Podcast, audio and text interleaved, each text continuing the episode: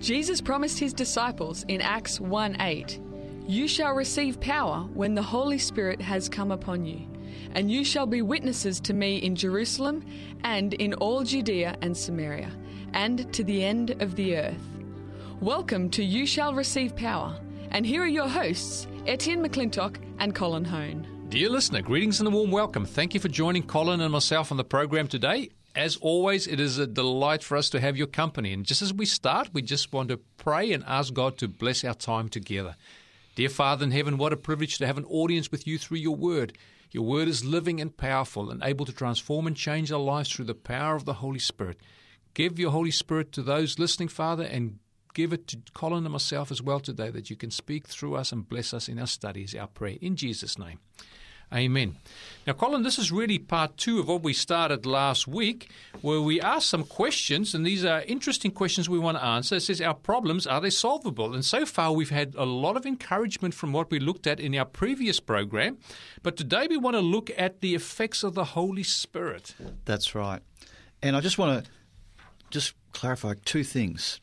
The Holy Spirit, right, is about having an intimate relationship with Jesus. Mm. And we give ourselves to Him through surrender and by asking for the Holy Spirit, what we're doing is inviting Him into our hearts. Yes. And among some of the Bible verses we can look up is 1 John chapter 3, verse 24. And we can also look up at John chapter 14, verses 17 to 23.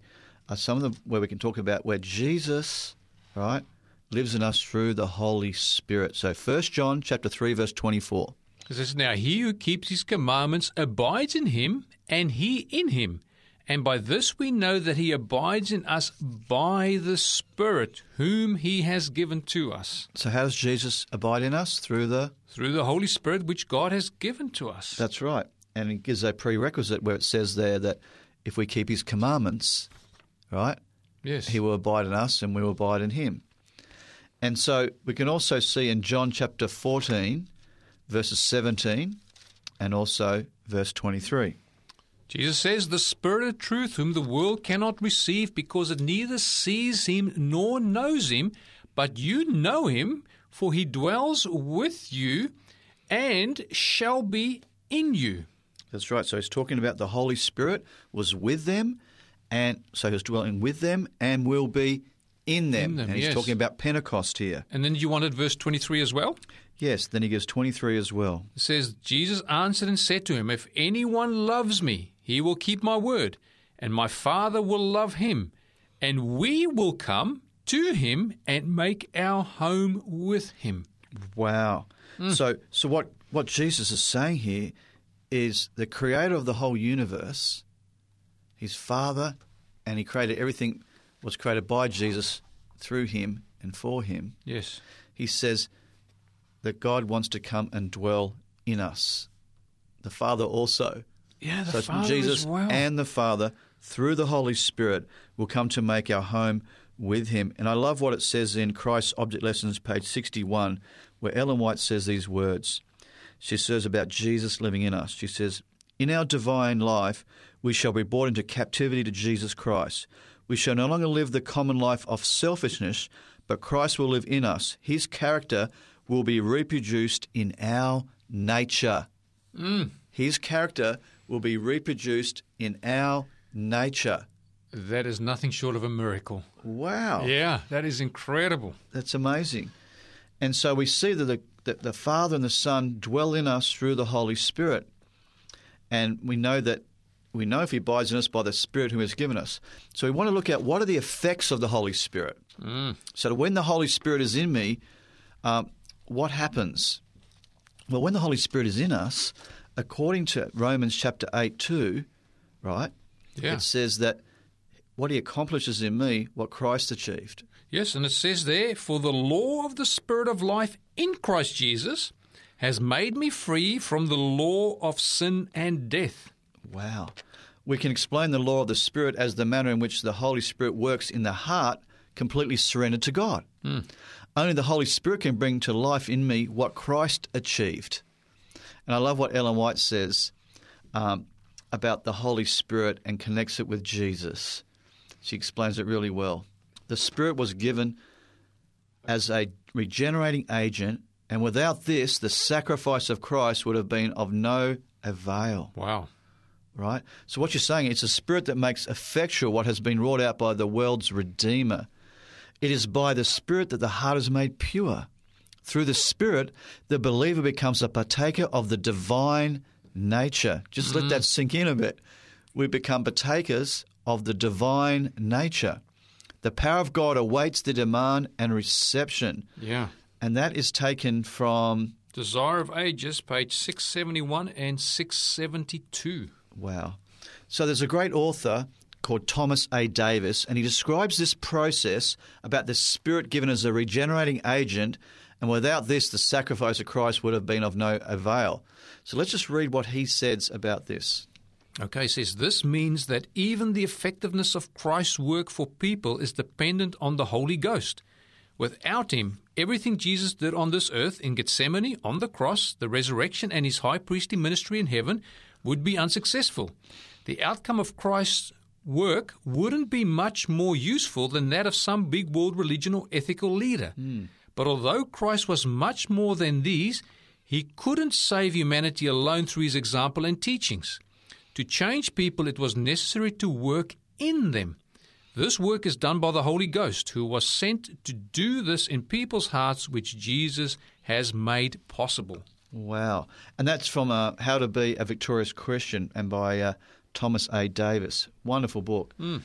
Uh, and isn't this alone one reason enough to say that if you are filled with the Holy Ghost, that we need to be filled with the Holy Ghost? Hmm. And remember in John chapter 14, verse 12, Jesus says this. He says, Most surely I say to you, he who believes in me, the works that I do, he will do also.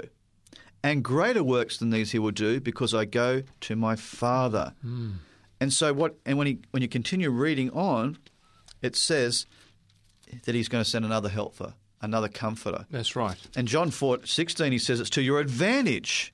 In John chapter 16, verse 7, he says, I tell you the truth, it's to your advantage that I go away. away, yes. For if I do not go away, the Helper, the Holy Spirit, will not come to you, mm. but if I depart, I will send him to you. Yes. So it's to our advantage that Jesus went back to heaven after he lived a life of example, lived out his life, his perfect life, and he gives that life as a creditor to our life. Amazing grace. It is amazing.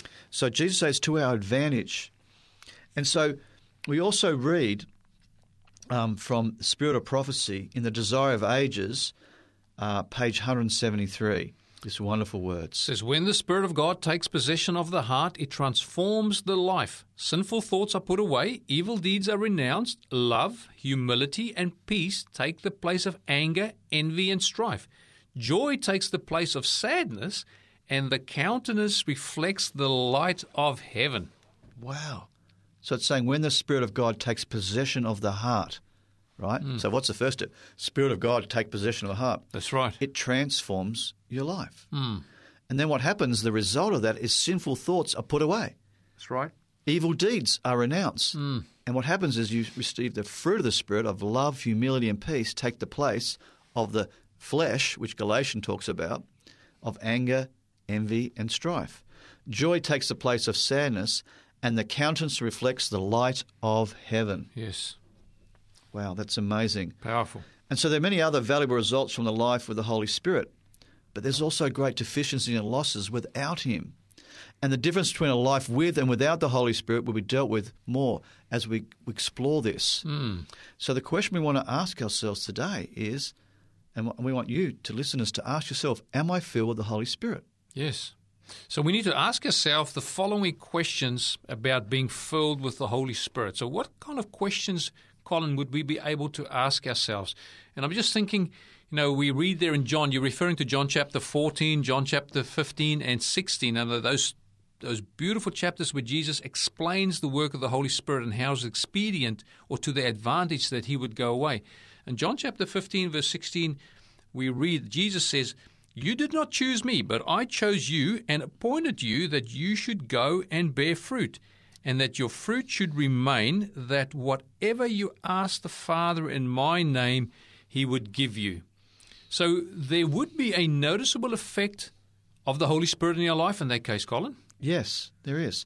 So, for example, He's made Jesus real and great to you. Hmm. Is he real? John chapter 15, verse 16. Yeah, as we've just read. Yes. Yeah. Am I starting to hear and understand the inner voice of the Holy Spirit? Hmm. Can he lead me in, in the big and little decisions in my life? Are you asking the Holy Spirit to lead me in the decisions in my life? And that's in Romans chapter 8, verse 14. You know, has a new kind of love for my fellow man arisen in me? I mean, are you loving your enemies? That's a big one, isn't it? That's right. Yes. Because it's easy to love the people that you love, you know, you're in a family, but do you love your enemies or do you love those that are unlovable? uh, does the Holy Spirit give you compassion and profound concern for people who you wouldn't normally choose as your friends? You know, in Galatians 5.22 it talks about the fruits of the Spirit. That's right. And we also look at James chapter 2 and verse 8 to 9. Um, we talk about concerning for people. And uh, again, do I experience again and again how the Holy Spirit helps me to deal with my fellow men? Does He give me the right words to to reach a person's heart who has worries and cares? You know, mm. are you in tune, abiding in Jesus and Jesus abiding in you? And as you feel the Holy Spirit, He'll give you the words to reach a person's heart. Does the Holy Spirit give me strength to share about Jesus and lead others to Him? Do you have a desire, for example, to lead other people to Jesus? Yes. Uh, to sh- or to share about Jesus? When you feel with the Holy Spirit, Jesus says, you'll do the same works as Jesus. Mm. Jesus cared about other people. He, No matter where, what walk of life they came Yeah. from.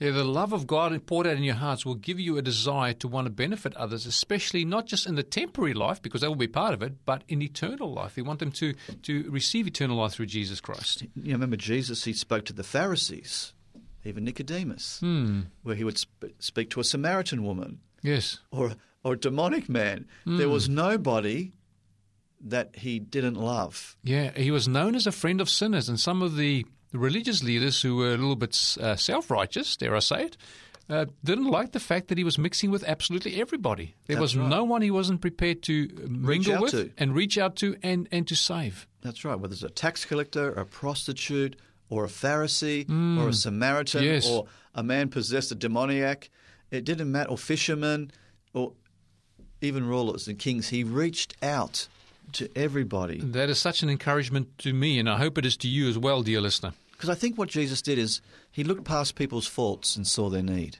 Mm. You know, and I think we need to do the same. If we're filled with the Holy Spirit, are we looking past people's faults and seeing their need, or we are we reacting to their faults? Yes. You know, Well, by nature, we'll probably react, but if we have the Spirit of God, we will actually look we'll past learn, that. yeah, we'll learn to look past people's faults and see their need. Um, and so, does the Holy Spirit give me strength to share about Jesus and lead others to Him? Now, do or, or do I experience how He helps me in my prayer life and helps me express the deeper feelings of, of my heart to God? The Holy Spirit says it groans and it even even gives you the brings out of your heart what to say. Yes. Okay, so when we think about these questions, we see that what a great need we have to grow in the Holy Spirit. Yes. It's a growing process. We can't rely on what we just had when we were baptized, okay, when we're converted. We need to daily be filled with the Holy Spirit. We need to daily have Jesus live out his life in and through us and abide in him and he abide in us. And so we need to grow in the Holy Ghost and we need to get to know him better and to love him more.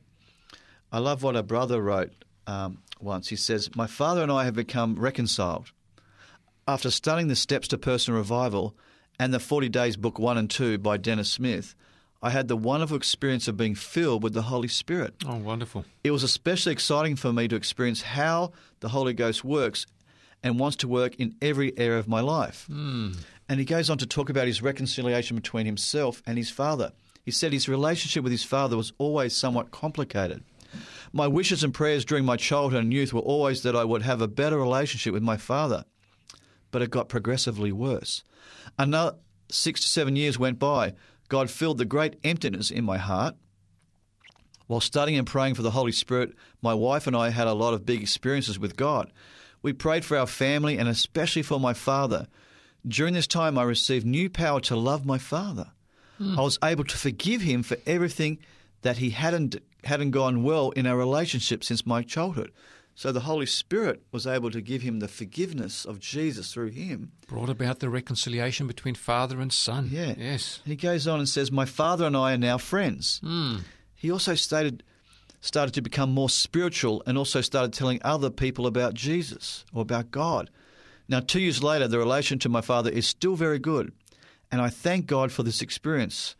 I used to feel so powerless and often alone, but since I have started to pray daily for the Holy Spirit, I'm experiencing a new and wonderful type of life and relationship with God. What an incredible Yeah, what a great testimony. yeah. And there's many testimonies I could tell you similar to that. Mm. For people who have begun abiding in Jesus daily and asking Jesus to abide in them through the Holy Spirit, things change in your life. Amen. You know, that text there in 2 Corinthians chapter 5 says that God was in Christ reconciling the world unto himself and giving to us the ministry of reconciliation. So that work, when the Holy Spirit takes possession of us, just like it had possession of Jesus, we will also be working on reconciliation between those relationships that have broken down, especially those important family relationships. Now, reconciling us to God is actually the work that the Elijah message is to do, which is the last day work, isn't it? That's right. And there's this wonderful prayer that you can pray this prayer right now if you want with us. And the prayer goes like this Lord Jesus, I thank you that you want to remain in me through the Holy Ghost. I thank you that through the daily surrender, our trust and love relationship is growing. Lord, help me to get to know the Holy Spirit and His work better. I long to know what He wants to do for me, my family, and my church, and how we can have the assurance that we can receive the Holy Spirit when we daily ask. Thank you for this in Jesus' name. Mm. So you can pray that prayer and ask Him. Now, we want to talk about Ephesians chapter 5, verse 18. And we've already spoken a little bit about this, about being filled with the Holy Spirit. And we can see that in the English text in Ephesians chapter 5, verse 18, that this appeal is made in the imperative. Further, we can see that this command is directed to everyone. So this is a command directed to everyone when he says, Do not be drunk with wine, but be filled with the Holy Spirit. Yes. And we can also see that it is our duty to seek the fullness of the Holy Spirit. He's saying we want to be filled with the Holy Spirit. Mm, that's right. And but the original Greek text makes it even clearer. What does Johann Mager say on this, Etienne? It says in the New Testament letters there is only one passage which speaks directly about being filled with the Holy Ghost. Be filled with the Holy Spirit. Ephesians chapter 5 and verse 18. In the book of Acts, we find being imbued with the Holy Spirit is a gift which is used to act in a powerful way in specific situations. However, Paul states being filled with the Holy Ghost as a commandment which is independent from situations in life and applied to all Jesus followers. This short but important command is comprised of four crucial aspects. Wow. So what he's saying in there is that, you know, yes, Jesus says, "Wait, and you shall be, you know, receive the power of the Holy Spirit." Mm. And the power was so that they could witness. That's right. Now, the power of the Holy Spirit in Acts chapter one, verse eight, you shall receive power. And how powerful was their witness? 3,000 baptized in one day. That's right, and that continued on until it went right through the Roman Empire over a number of years. And so let's look at it. The verb fill is plerein, or P L E R E I N, plerein. And it's used in the imperative form. Paul does not make a recommendation here or give a friendly piece of advice. Okay. He's not making a suggestion hmm. that a person can accept or reject. He commands, as an empowered apostle, a command always appeals to a person's will. Yes. What he's saying, if a Christian is filled with the Holy Spirit, then it depends to a large degree on himself. Okay. Christians are subject to the command to strive and to ask to be filled with the Holy Spirit. Okay. So we have a part to play in regards to the exercise of our will. I'm, I'm glad you're unpacking this because, I mean, the the understanding of Ephesians chapter 5 verse 18 didn't come to me until we started doing these programs and I heard you unpack that a little bit. So you're going to elaborate on that a little bit more again today. That's right. Awesome. So it's our responsibility as people to be filled with the Holy Spirit. Yes. You look at Luke chapter 11, Jesus says, ask. And he says it a few times. That's right. In Luke About chapter five or 11. six times, yes. Ask for the Holy Spirit. How much does your Heavenly Father give the Holy Spirit to those who Ask. ask? Mm. And he says it's a continuous action as well. Keep on asking. Yes. Ask for the Holy Spirit. We need bread daily, all right? And he connects to get, getting the bread for your neighbours, Yeah. all right, in the parable to the asking for the Holy Spirit Mm. in Luke chapter 11.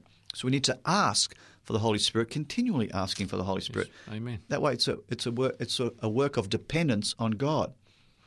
So the call applies to everyone who belongs to the church. It's not just to mm. a privileged few or favoured few. Okay. And the verb is a plural form, by the way, as well. Okay, so that verb plerein, that is a plural form. So it's mo- okay. That's I, right. I get it. I get so it. the command isn't directed at a single person at church who has specific special duties being filled with the Holy Spirit. It's not just for the pastors or the evangelists. It's for everyone. Hmm. The call applies to everyone who belongs to the church, always and everywhere. There are no exceptions. For Paul, it was normal that all Christians should be filled with the Holy Spirit. This was normal. yeah. All Christians should be filled with the Holy Spirit and asking daily for the Holy Spirit. So it wasn't an exception. Where in our times, maybe people will consider it's an exception and it's uh, it's something that's not commonly available. But what we're saying here, it's available to all. That's right. And we're to ask for it. And the verb is in the passive tense. It doesn't say fill yourselves with the Holy Spirit, all right? Hmm. It doesn't say fill yourselves with the Holy Spirit, but rather be filled with the Spirit. Wow. No person can fill themselves with the Holy Spirit. This is exclusively the work of the Holy Spirit. Yes. Herein lies his sovereignty, but the individual should create the conditions so the Holy Spirit can fill him. Hmm. Without his active will, the Holy Spirit won't work in him. And I love what it says in the Greek here. In the Greek, the imperative is in the present tense. This imperative present tense describes an event that is constantly repeated in contrast to the imperative or aorist tense, which describes a one time action. In other words, it's a continuous, it's a now, but also a continuous verb action. Yes. We're to continue doing this. So it's not a one time action. Hmm. Uh, it isn't a one time experience, but rather a recurrent and progressive process. A Christian isn't like a vessel that is filled once for all time, but rather has to be constantly filled. And so the sentence could be expressed in this way Let yourselves be consistently and repeatedly filled anew with this Holy Spirit. So being filled with the Holy Ghost, which has which was given to us at baptism, provided it was a baptism in water and spirit with complete surrender. So that's the condition of it. Yes, You know, see? yes. So being you're filled with the Holy Spirit, which was given to us at baptism, that's provided, right? Hmm. It was baptism in water and spirit with complete surrender. That's a good question, isn't it? It was is your baptism question. one of complete surrender? Yes. Well, I know mine. My baptism at the age of 15 uh, was one that I thought I was uh, converted, but I didn't really understand the concepts of being dead to self, taking up my cross and following Jesus. I didn't know this concept, So I was actually buried alive in the watery grave. When I came back I, uh, out from the water, I didn't actually raise to newness of life. It was still the old life. And really, I have to admit that I was a carnal Christian. That's right. So, so you know, this can be lost when the fullness was given us isn't retained as well. We've got to hmm. retain this.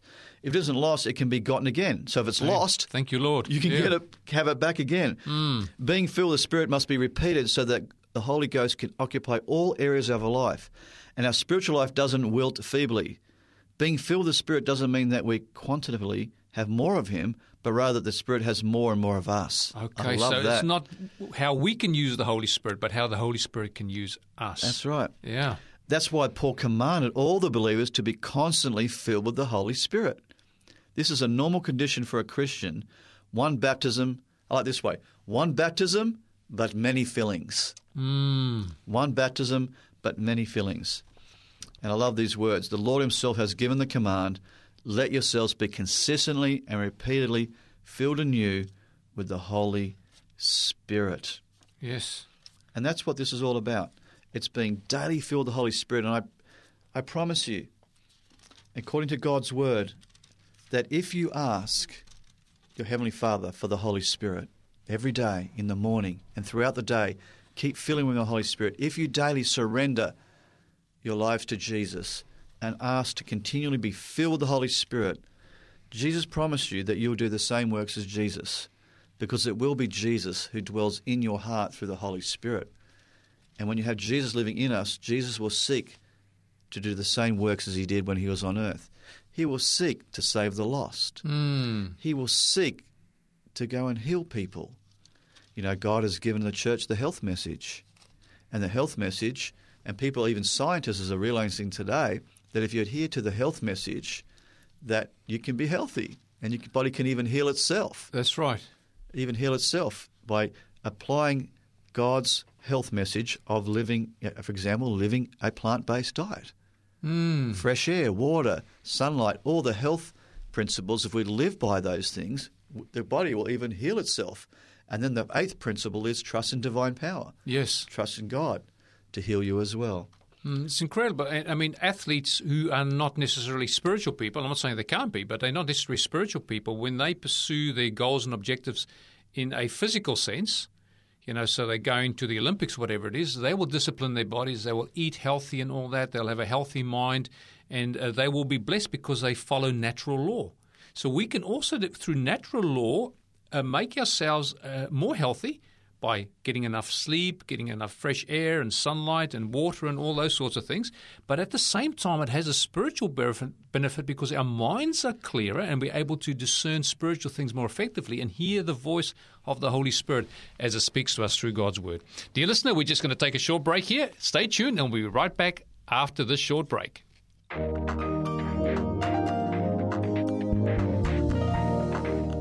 I don't think anyone could ever forget that disastrous earthquake that devastated part of Japan a few years ago. Pictures of the tsunami inundating towns and sweeping away cars and buildings and people amazed us. At the time of the disaster, one journalist said that Japan was, and I quote, perhaps the best equipped to deal with the challenges presented by an earthquake. I get the intent, but it became clear that sometimes, no matter how well you prepare, you can't really prepare.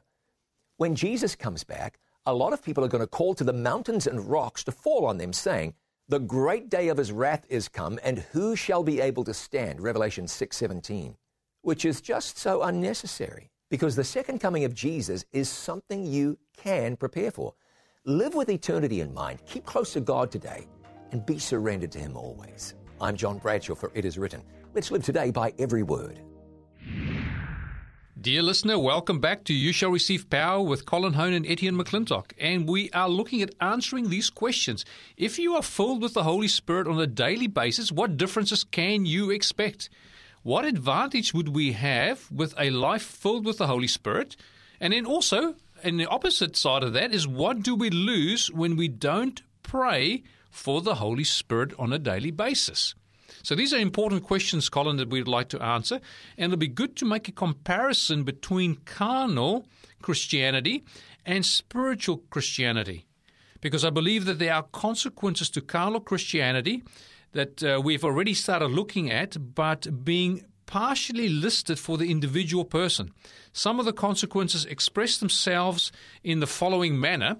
And one of those is that the person is not saved in this condition. And I'm going to read from Romans chapter 8, and I want to read verse 6 to 8. It says, For to be carnally minded is death, but to be spiritually minded is life and peace. Because the carnal mind is enmity against God, for it is not subject to the law of God, nor indeed can be. So then, those who are in the flesh cannot please God. Now, I want to connect that with Revelation chapter 3, the message to the Laodiceans, Revelation chapter 3, verse 16, where Jesus says to his church, his last day church, So then, because you are lukewarm and neither cold nor hot, I will vomit you out of my mouth. Wow. So what mm. what is the God the words God is saying is a carnal Christian, right, is not saved in that condition. That's true.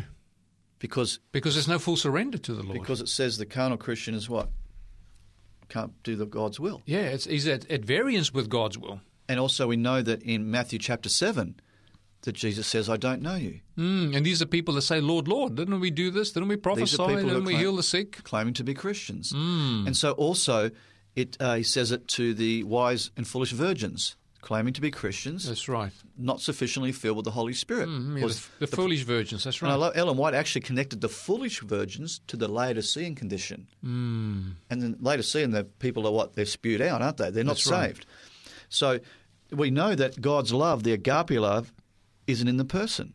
Mm. And Romans chapter 5, verse 5, and Galatians 5.22 says that love, God's love, is poured out in our hearts by the Holy Spirit and that love is the fruit of the Spirit. Yes, it says now, hope does not disappoint because the love of God, that's the agape love of God, has been poured out in our hearts by the Holy Spirit who has been given to us. Right. So what they're saying is they are com- they are completely dependent on their human love. Mm. Lust of the flesh isn't broken, as in Galatians five sixteen it says, "I say then, walk in the Spirit, and you shall not fulfill the lusts of the flesh." And, then he talks about the lust of the flesh. Those who continue in these things, right? Yes. He talks about the works of the flesh are evident, which are adultery, fornication, uncleanness, lewdness, idolatry, sorcery, hatred, contentions, jealousy, outbursts of wrath, selfish ambitions, dissensions, and heresies.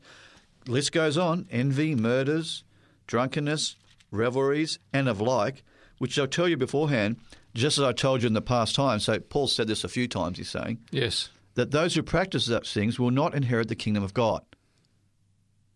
It's pretty clear mm. cut. I know that. I know that cuts across some people what they might believe, but this is what the word says. But, well, you can't argue with that. It is very clear. And he says, if you walk in the. Spirit, you shall not fulfill the lust of the flesh.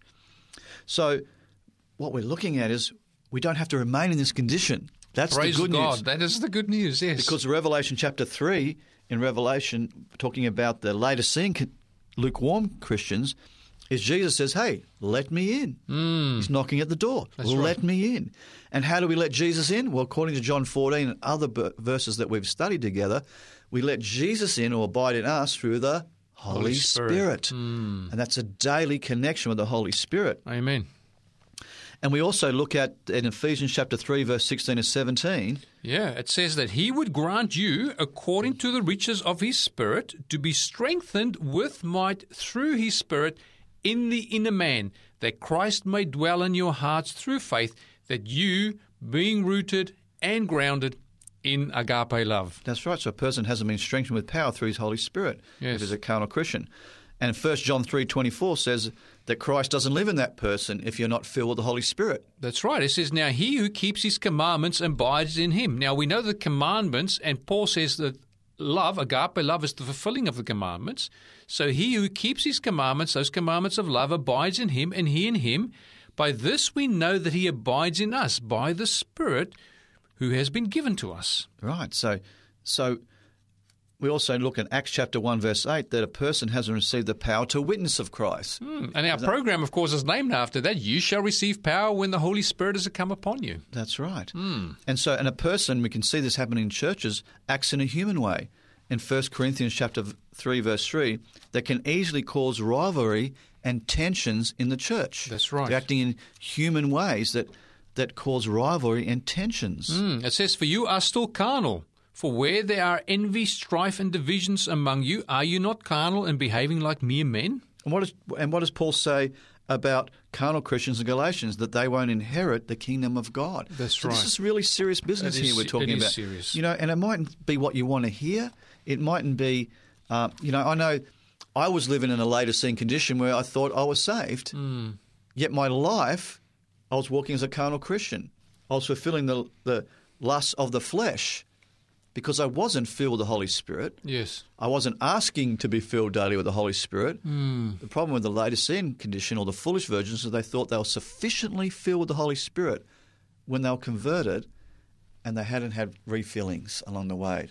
And That's so this right. is what Paul's trying to point out to the Corinthian Christians who he was saying you're carnal Christians. So we, what we're basically saying and what the Bible is teaching, though, we, we can't say that you once saved, always saved. It is a continuous relationship with the Lord that continues to develop, and we can receive the Holy Spirit on a daily basis, but we have to deny self on a daily basis as well. Yeah, continually to stay in a hmm. saved relationship. In a saved relationship. Yeah. Amen. And it's also it's hard for a person to accept this you know, these things from Paul, from hmm. God's word or the spirit of prophecy.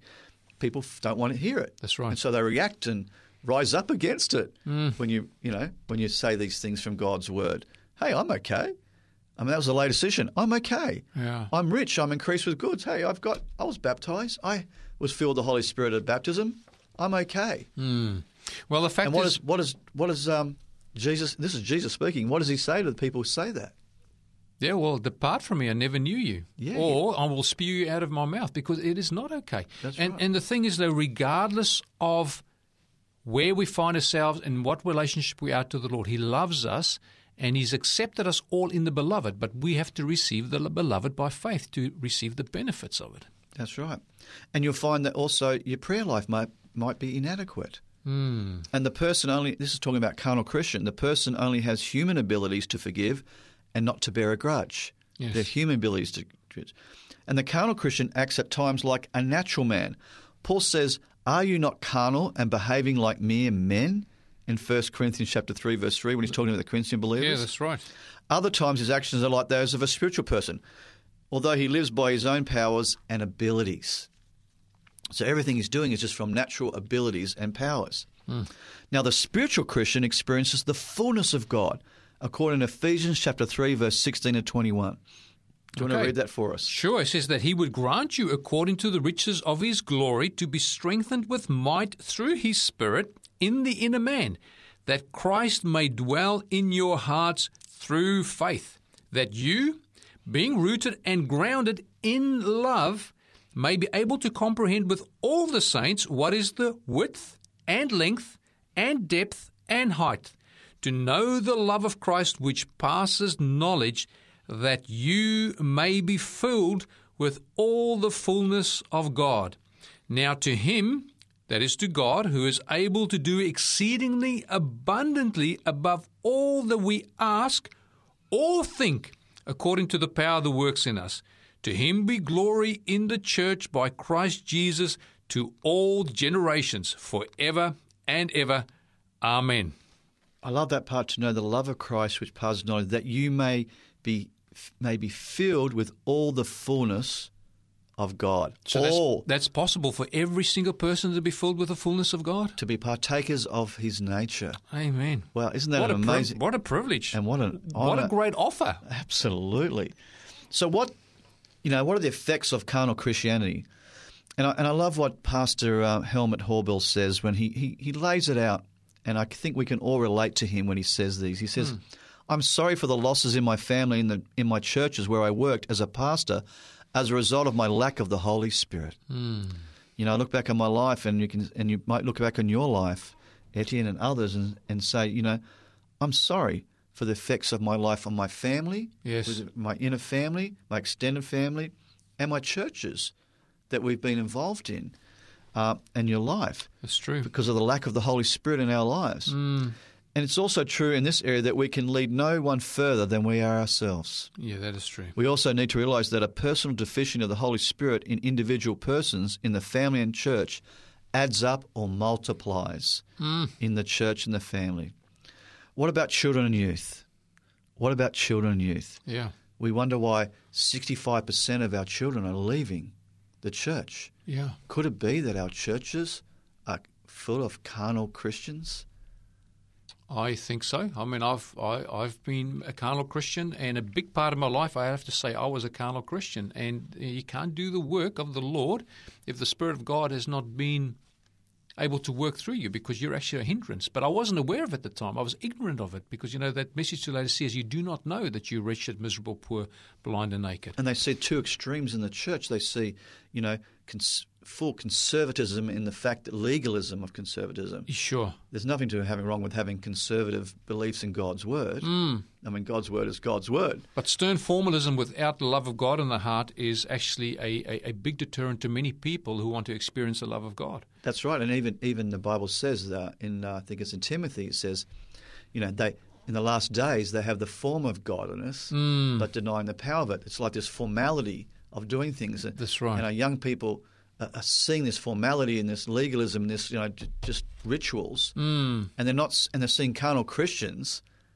and then seeing they're not seeing authentic spirit-filled right. Christians, and I believe they're leading. Yeah. And it can also carnal Christian. It can also be a breeding ground for liberal Christian life. Yeah, of course. Yeah, you know, people ignorantly try with good intentions to do what they can't do, and then search for a way out. Mm. I can't live like that. I can't do that. So we look look for a way out. That's right. Yeah. And it's this reason we're losing so many of our youth, I believe. Have we, in ignorance for other reasons, set an example for our children, our young people, of carnal Christianity? Mm. And as a result, did they become carnal Christians and hence have to struggle with um, discouragement? Yes. They discourage, you know, like they see us, and then they, you know, the the word says we can do it, but they don't know how.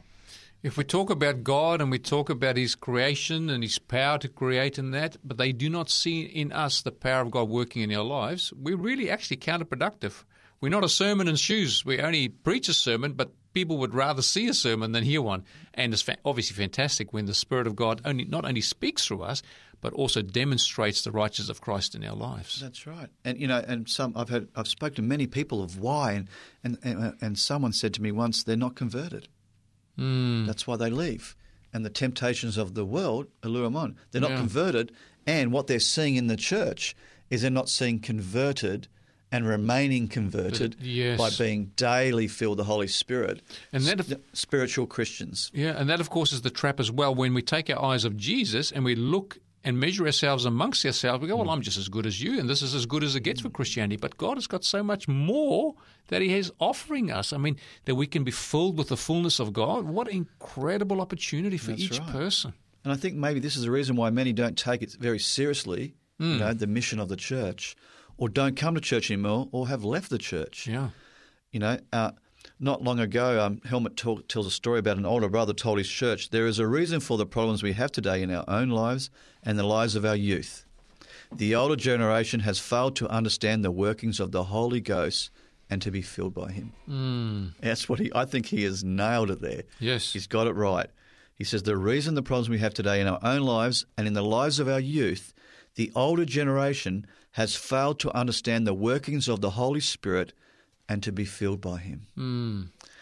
And uh, may, may, and Helmut goes on to remind us of the consequences of lukewarmness, which is no not complete surrender to Jesus. Hmm. He said half-hearted Christians are worse than than non-believers, for their deceptive words and non-committal position lead many astray. The uh, natural man or non-believers show his true colours. Yes. The lukewarm Christian deceives both parties. He is neither a good worldling nor a good Christian. Satan uses him to do a work that no one else can do. Hmm. Wow. However, if we live spiritually, we can show our children the way with God's help. And I love what Ellen White says about this amazing promise about with our children Okay, this about is the from- Holy Spirit and our children. This is what we she says we should be teaching our children right from the beginning. Okay, this is from the book Child Guidance, page 69. It says, Teach your children that it is their privilege to receive every day the baptism of the Holy Spirit. So even the children. Yes. Let Christ find you his helping hand to carry out his purposes. By prayer, you may gain an experience that will make your ministry to your children a perfect success. Wow. She's saying hmm. teach your children that it's their privilege to receive every day the baptism or the infilling of Jesus. They can be partakers of the divine nature by praying and asking God to fill them with the Holy Spirit. Yeah. And she says, if you do this, your ministry for children will be a perfect success. I love what, you know, like Helmut says, and I, I- I know myself, we taught our sons to pray and our children to pray, but did we teach them to pray daily for the Holy Spirit? Mm. Or didn't we even know it for ourselves? And, and Helmut says, at that time, my wife and I didn't know it. And I believe I didn't know it for many years. I didn't know we had to pray or needed to pray for the Holy Spirit. Just wasn't taught in my Yeah, that's churches. true. Yeah, I was. I didn't know I needed to receive daily the baptism of the Holy Spirit, Hmm. to be filled with the Spirit, and we need to pray and ask for that according to God's word That's right. and His promise that He'll give it. And and He says, I'm, and Helmut goes on to say, I'm thankful that God overlooked this time when we lacked knowledge, but as a consequence, how much loss has occurred because of that? yes. How many people have left the church, our children, over the years and years of our neglect Mm. for us asking for the Holy Spirit to be spirit filled and not uh, not encouraging them to pray and be filled with the Holy Spirit because that's where the power is to accomplish what God's word has promised or accomplish what God has said in His word. You know, a carnal Christian misrepresents God because they are using the only strength that they have, which is their own natural strength, to try and represent Him. It's a misrepresentation because God has got so much more to offer. And you know, I look back in my life and I and I have some things that I have to confess, and I've had to confess to people. For example, I know that a friend of mine uh, became uh, converted fell in love with the Lord, was baptized. I was still a carnal Christian, and unfortunately, through my influence, actually had an effect on the person where they lost that first love with the Lord. Wow. That's a terrible thing. I mean, it wasn't my intention. It's just I was worldly minded. I was in the church, but I was a worldly minded You didn't know that you needed to pray daily Yeah. for the baptism of the Holy Spirit but of I Christ in the hope of glory. yeah, but I unfortunately impacted their relationship in a negative way, and this is what carnal Christianity does. And the good news is this: is that we don't have to remain and be Thank a carnal Christian. and thank the Lord, He can forgive us even for those sins as well. That's right. We Mm. can repent of our sins and He will forgive our sins. And we can now start a journey of daily asking God to fill us with the Holy Spirit. And even the children. That is just such a great revelation. You know, someone just sent this to me um, during the week where um, Ellen White was encouraging people to, to teach the children about, you know, surrendering to the Lord and to cultivate a loving Christ-like spirit through the Holy Spirit. And she says that their minds can be directed that they will love the service of God and that they would actually take more pleasure in going to the house of worship than to places of amusement.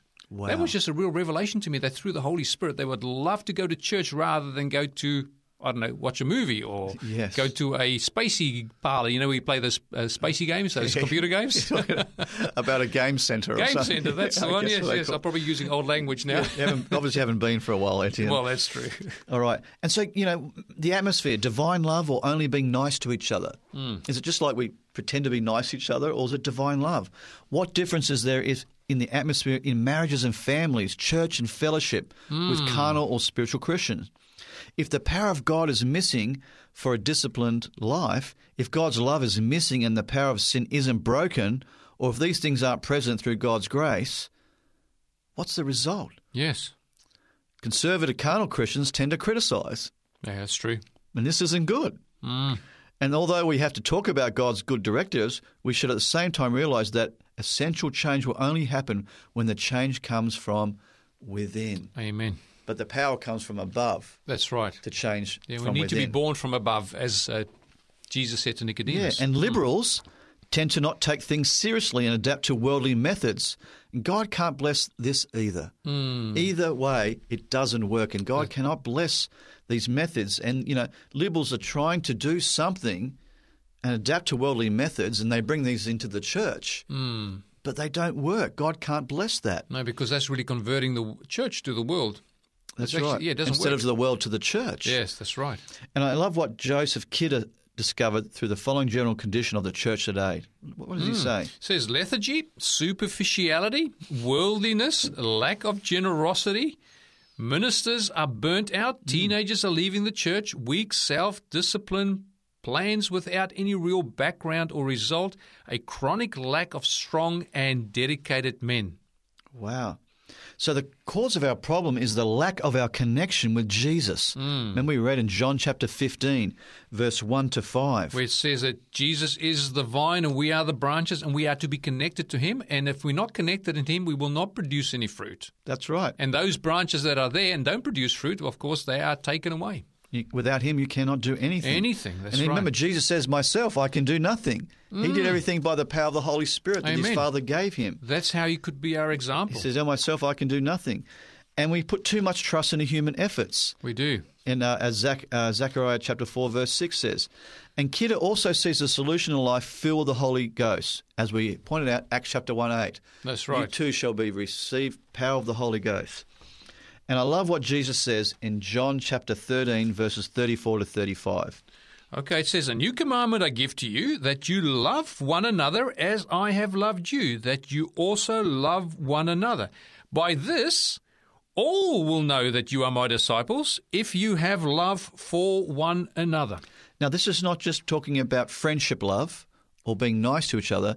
It's talking about agape love, Mm. which only can come from God through the Holy through His Holy Spirit That's being right. poured out in our hearts. And that's why when you're praying daily for the Holy Spirit, you're praying for God's love to be poured out in your hearts.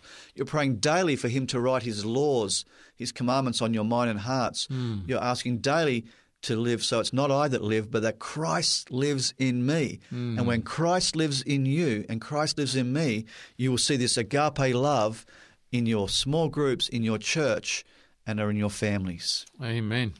Now, I like what Ellen White says there in Acts of the Apostles, page 551.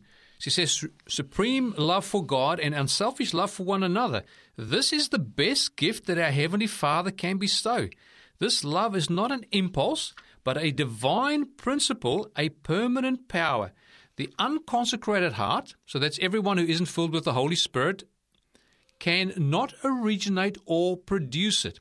Only in the heart where Jesus reigns is it found. So you can't originate it and you can't produce it. You hmm. can't manufacture this. This is power from above. Yes. It's God's love, uh, agape love. And to love as Jesus does means to love with divine love, hmm. with agape amen. love. We can only do this when we're filled with the Holy Spirit. Amen. I mean, if we're not asking for it, we're not receiving it. Hmm. We're just trying to do things through our natural abilities and our natural ways. That's right. I think there's a difference if we are only nice to each other or if we go beyond that and love with God's love. Mm. And I love what Ellen White says again here and gives us a significant clue. It says, by putting on the ornament of a meek and quiet spirit, 99 out of a 100 of the troubles which so terribly embitter life might be saved. That's pretty good odds, Etienne. 99 out of a 100 troubles which so terribly embitter life might be saved. And what do we need to do? Put on the ornament of a meek and quiet spirit. Yeah, And we know that only comes through the Holy Spirit. That's the fruit of the Spirit, isn't it? that's right. Humility, Yeah. isn't it? And I love what God's word says in 1 Thessalonians chapter 4 verses 3 to 8 about marital life. Mm.